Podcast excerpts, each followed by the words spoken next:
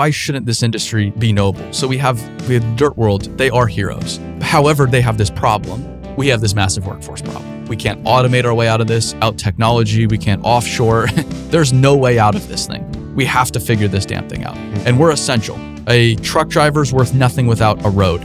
A doctor's worth nothing without clean water. A teacher's worth nothing without a school, for example. We have this problem. BuildWitt is the guide. We're just the guide because we're just the one in the middle between everybody. Seeing all these contractors, we're just the one that, that can unite everybody and get everybody on the same damn team and present the solution, which I believe starts with just developing our existing workforce. Yes. Just basic needs, making sure our current workforce feels like they're part of a team. They're they're trusted. They're safe with where they're at. Making sure that they're able to grow and and ultimately become all that they can be as human beings. The whole concept of we can't make things anymore because it's too expensive. It's like, well, Germany does it. Germans like I got to give them credit. They think through stuff differently. We'd go to their drilling jobs. In the U.S., there'd be like five to eight guys doing that job. There'd be three there. Mm-hmm. That's it. They use attachments differently, or like even rebar cages on drilled shafts. Their rebar cages are all welded. They have crush rings that you can rig them with just one chain because of it. On the smaller shafts, on the large ones, you can't. But Yeah. anyways, it, it's incredible the the amount of work that they can get done with you know as few of people as they do. I think that's how they can afford to manufacture. They've thought through the process so well. I think a lot of people just accept whatever is happening. That that's just the production that we can achieve. But you go to you go to somewhere like Europe, they just use the right machine for the right job. Being busy in construction is often equated with efficiency. We worked 60 hours this week. We were efficient. No, you would have been efficient if you worked 40 hours this week and got the same amount of work done. Mm-hmm. This is what I'm afraid of, though, is this like death spiral of companies struggling for workforce and their backlogs are just growing right now, which is usually a great thing. Like if you have a good, healthy backlog, that's great. Yeah. But it's getting to the point now where it's like the backlogs are really starting to stack up. There's just more and more pressure being applied. They definitely can't afford to involve people now and slow production down. They definitely can't afford to train they definitely can't afford to do the things that they need to do to get out of the problem that everybody's facing. and and there's only more pressure, more pressure, more pressure. It's like Yeah. where does it where does it start to go in a better direction? I did three semesters, and then it was six months off, and then you did semester on, semester off. So the first one I did construction, heavy highway stuff for six months, just just doing little miscellaneous stuff. I got to see the operation, which was cool. Did that, liked it, but I was like, I like that I'm in the industry, but I don't know if that's something that I want to particularly do either. Fast forward, my next one, I was like, oh, let me try the design aspect of civil. So I worked for, I came home and I worked for a local engineer, learned how to do, you know, a lot of drafting and AutoCAD and that type of stuff. Mm-hmm. Third and last one, I came back home part time with that engineer again and part time with the family company. And I lasted three of the six months. And then after that, I was like, I'm done. I didn't want to do it anymore. Just bored. It just wasn't for me. I want to be out doing things. And you also have a different sense of freedom being in the family business. I guess I'm lucky for that because a lot of people don't have the opportunity, but I was like, I, I have it. I want to take advantage of it. Does Chick Fil A give you a lot of training? Yes, they are impeccable on training. Um, just hours and hours and hours of videos, and there's there's some that are required, but they always had like if you were hired on to work the front line, or you were hired on to work the drive-through, Yeah. you could take classes on your own to learn the kitchen if you ever wanted to work the kitchen. And so it was nice that you could just, if you had some free time, you could spend a couple hours, watch some videos, and you were now qualified to do another job Really? And yeah. And they really encourage that. And i just love the personality of chick-fil-a that everybody kind of encouraged each other Mm-hmm. to uplift each other. And so we would all train together. We would take our breaks and train and things. It was just an, it was an odd experience that everybody was so driven for the same goal to be better at their job. That's pretty cool. What they've done, you can't really dispute no. what they've done. No. Because they've figured it out. Yeah. I just have such a problem with we need kids to go to tech schools. One, the higher education system has crushed most tech schools. Mm-hmm. I mean, look at what happened to a lot of the, even the big ones over the past 10 years. They got crushed Yeah. and they're no longer there. Two, the ones that are there, they're filled, they're filled up. Right. You can't just go walk in and go to tech school anymore. It doesn't work that way. I'm painting with a very broad brush right now. But if you want to go to tech school for civil construction, good luck. Why do we need this semester system in a tech school? Like, I'm the biggest idiot when it comes to electricity. I have no idea how it works. Like, I, I could D wire up my uh, headlights on my truck if Yeah. I had to. Yeah. I have no idea. So I would love to come and take a couple classes on electric engineering or something like that. But oh no, I have to sign up for a whole, you know, degree almost. All of the Europeans, every machine is modified. Albi, we met him when we were Oh. at, at Bauma. Yeah, yeah. He had color changing LEDs in his grader. He had a badass sound system in his grader. It was all tinted. The whole interior was custom to whatever he wanted. I mean, you spend the amount of time on it. That's what that's what Zeppelin said. Was like, "Oh, we do this all the time because the companies understand that the operators, they basically live in these machines. Yeah. So if they make them nicer, they make them exactly what the operator wants. Happier operator, better productivity, better product, more money. And here, Go figure. here we just run open cabs and say these guys. Yes, you go to California and you'll see open cab 51s. Yeah. 22 year old kids with ski goggles. Yeah, yeah, yeah. Running open cab 51s so they don't get blasted in the face by dust. Yeah. Ski goggles. Brilliant idea that ConExpo's had. They're creating something called the Community Zone, and it is a place at the show for everybody to come together and talk. That's the value of ConExpo. That everybody says it's an equipment show. Anybody can buy equipment. It's the people that make the industry. So you need the tools, of course, but that's not what makes the industry the industry. That's not what makes the industry special at the end of the day. It's the people. Yeah, the equipment got me excited. It still gets me excited, but you get to know the people in this world and you're just like, I don't want to go anywhere else. And you go see how the rest of society is, and you're just like, "Mm, I don't like this. Take me back to the logging operation in South Carolina. Like, that's a lot more pure than hanging out this fancy restaurant in the Gulch in Nashville, Tennessee. So it's an area for the people of the show. There's going to be performances, talks, whatever it is. There'll be food, beer. I don't know what they have planned specifically. So Dave and I will be speaking Tuesday from 1 to 2. We're going to be talking for a little bit. We're going to be answering questions, and then we're just going to be hanging out.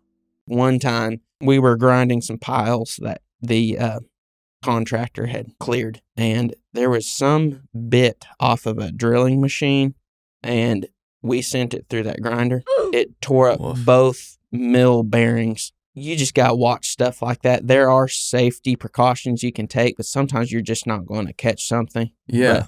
we we run uh, shears to where you're going to shear up all that material and find any contaminants or anything. We used to not do that, but now we are doing that on everything. It's better to do that. Yeah, it's a it's a safety precaution. That's fascinating. So it's a it'll be a shear on an excavator, like giant scissors. Yes, if it's tree tops, you don't have to worry about that. And lots of times you're not having to use that except on like stumps, unless if, if you have like just some gnarly tree that you can't market. You just shear it up to where you can Hmm. fit it all in there efficiently and it just reduces vibrations and different things. If I were to go do college again, I would do construction management 10 out of 10 times. No question about it.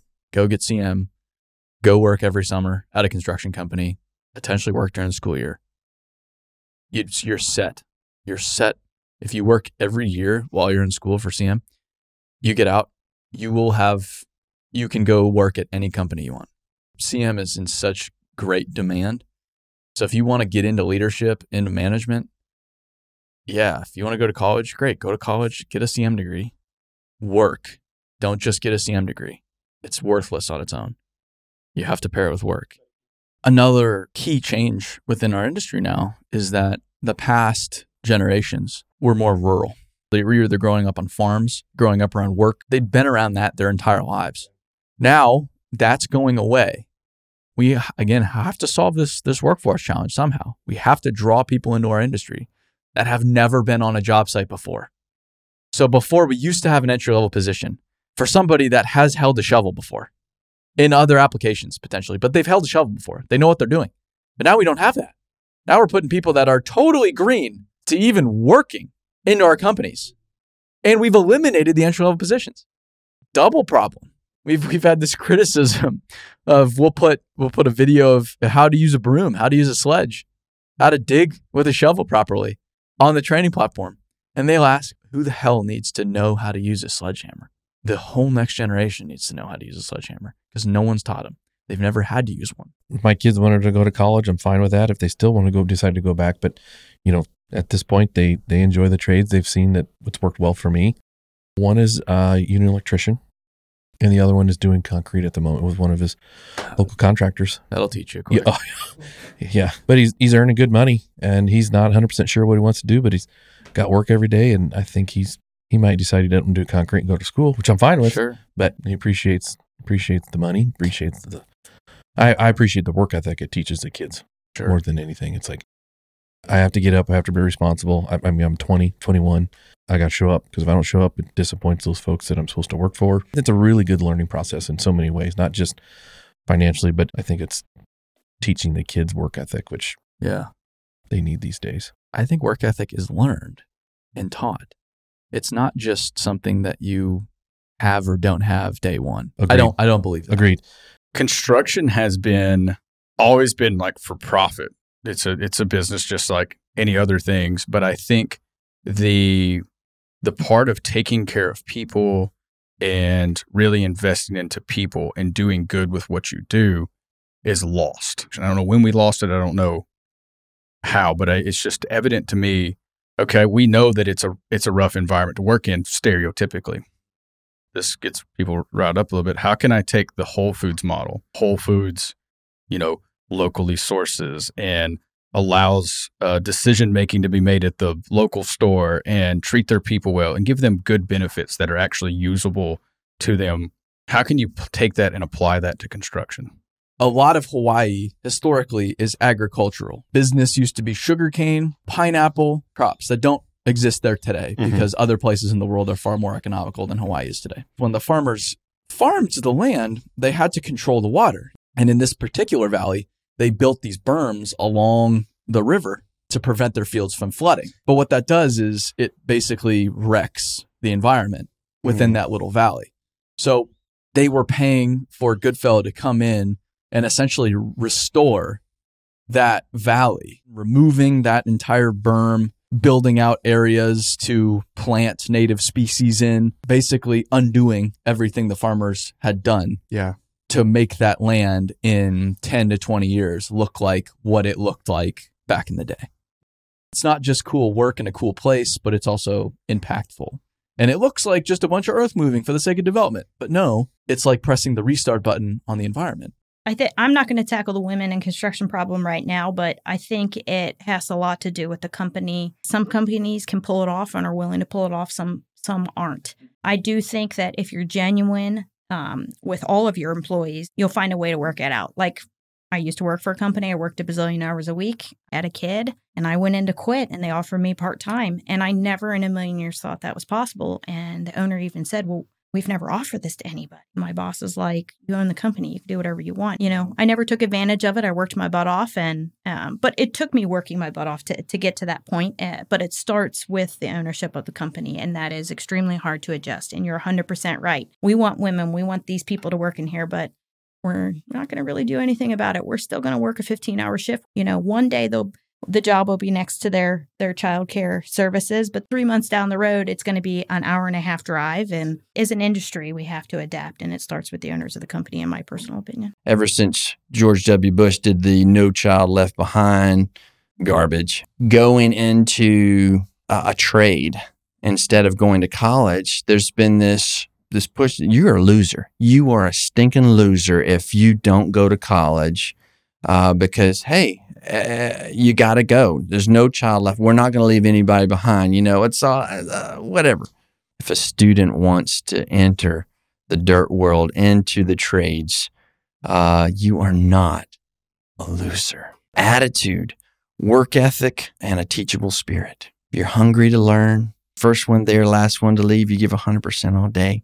If you want to be the next guy that's posted on our posters around the state and on all our marketing and stuff, you've got to have the big three. I've been fortunate enough to work with a guy called Rich Diviney, former SEAL in recruiting. He was in the highest level of recruiting, and they would wash people out of the program. It still had 50% attrition, and they needed a way to figure out how to explain it because not only to the people they were washing out, but to the their bosses that were saying, "Hey, you're you're you're washing out too many." So their skills and attributes. Skills are uh, you know being an excavator operator. Attributes are there or they're not. I don't know if this fits perfectly into his framework, but I view those more as attributes, not skills. Anybody can have those three things. I shared this video that went around the internet Mhm. of one of your foremen. Yeah, yeah, Cuba, man, he's the man. He was handing out lunch or like twenty dollar bills to his crew to get Yeah. food or whatever it was. Yeah, Then one of the guys was filming it. It looked sincere. It looked legit. I shared that. yeah. It, no, it was it was very genuine on the side of the road next to a project. Tough, mucky, dirty job, and his guys had done a really good job for him. He goes, you know what? Here's what you like. So the coolest part about that, yeah, you saw the video, and he was handing out. fr- You know, he gave everybody a little bit of cash. It Yeah. was his own money too. You know, so it wasn't like he came to me or anybody else and got money. But he also gave them snacks and some other things. Yeah. that he knew his crew well enough. I think there were to some tobacco products. There Yeah. were some. he knew his crew well enough to know what they liked, Yeah. you know, vice or not, what, Yeah, what, sure. what what they would appreciate. Yeah. So I think that was the coolest part about the video for me was not just that Cuba was recognizing his people, but he knew how they wanted to be recognized. He knew his crew well enough eh, to say thank you in a way that they would appreciate. big picture for us as contractors and people out there in this trade, we've got to get to them in school and get them, you know. Um, again, this was for my son. He's middle school, eighth grade, and had to come and it's uh, plan for college and career readiness. So give me with the counselor and all this. There's nothing about a trade or a career in here. Sure. Get them to college. And something that's got to change, you know. And I'm not saying that there's a bad thing about college, that I don't believe in college, but at the same time, uh, somehow everybody's been steered that you don't want to do anything blue collar, you don't want to do anything with your hands. Um, and it's bad to go out there and have to do physical labor or work and get dirty. Mhm. That's bad. Um, hell, when I grew up and as a kid, it was a badge of honor if your old man worked 50, 60 hours a week. Yeah. Now, if you're dad and work more than 30 and aren't to everything, that's bad. You know? Man, I was delivering pizzas, bro, to make ends meet for my family. And then I was doing construction with my buddy up in Nashville. I would drive from Southaven, Mississippi early, meet up with him, work all day, sleep in his attic, work all day Thursday, sleep in the attic, work all day Friday, drive back, see my wife and kids, and then go deliver pizzas until one in the morning. And then I would stay there for an extra hour to clean up the kitchen. And man, I was at one point the most highly decorated E5 in the SEAL teams. And now I'm cleaning out clogged up drains at a pizza place.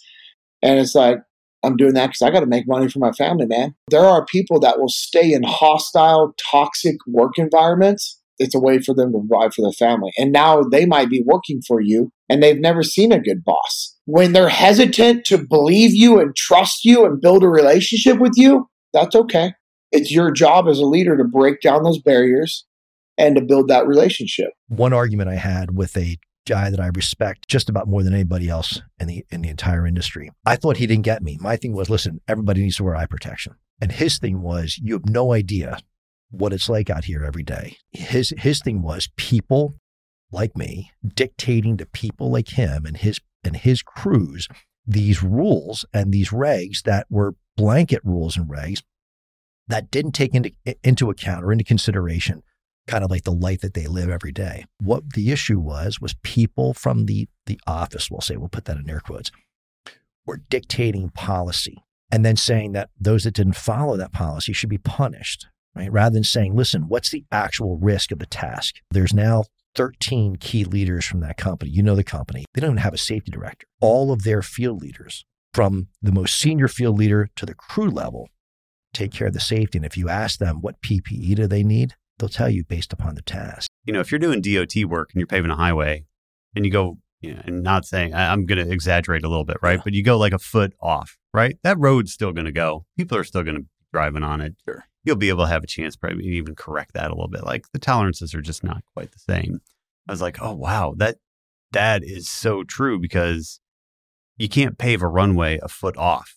If you do, people's lives are potentially in danger because there's giant planes landing on that, right? Yeah. If it's an inch off or an inch higher than it should be, also an issue when it comes to, you know, plane instrumentation and, and landing and just all of that. And then just the sheer force that those, you know, you have 737 or 747, you know, even worse, landing on one of those um, airstrips, uh, as it were, like the repeated force of that, like, yeah, you better do a really good job.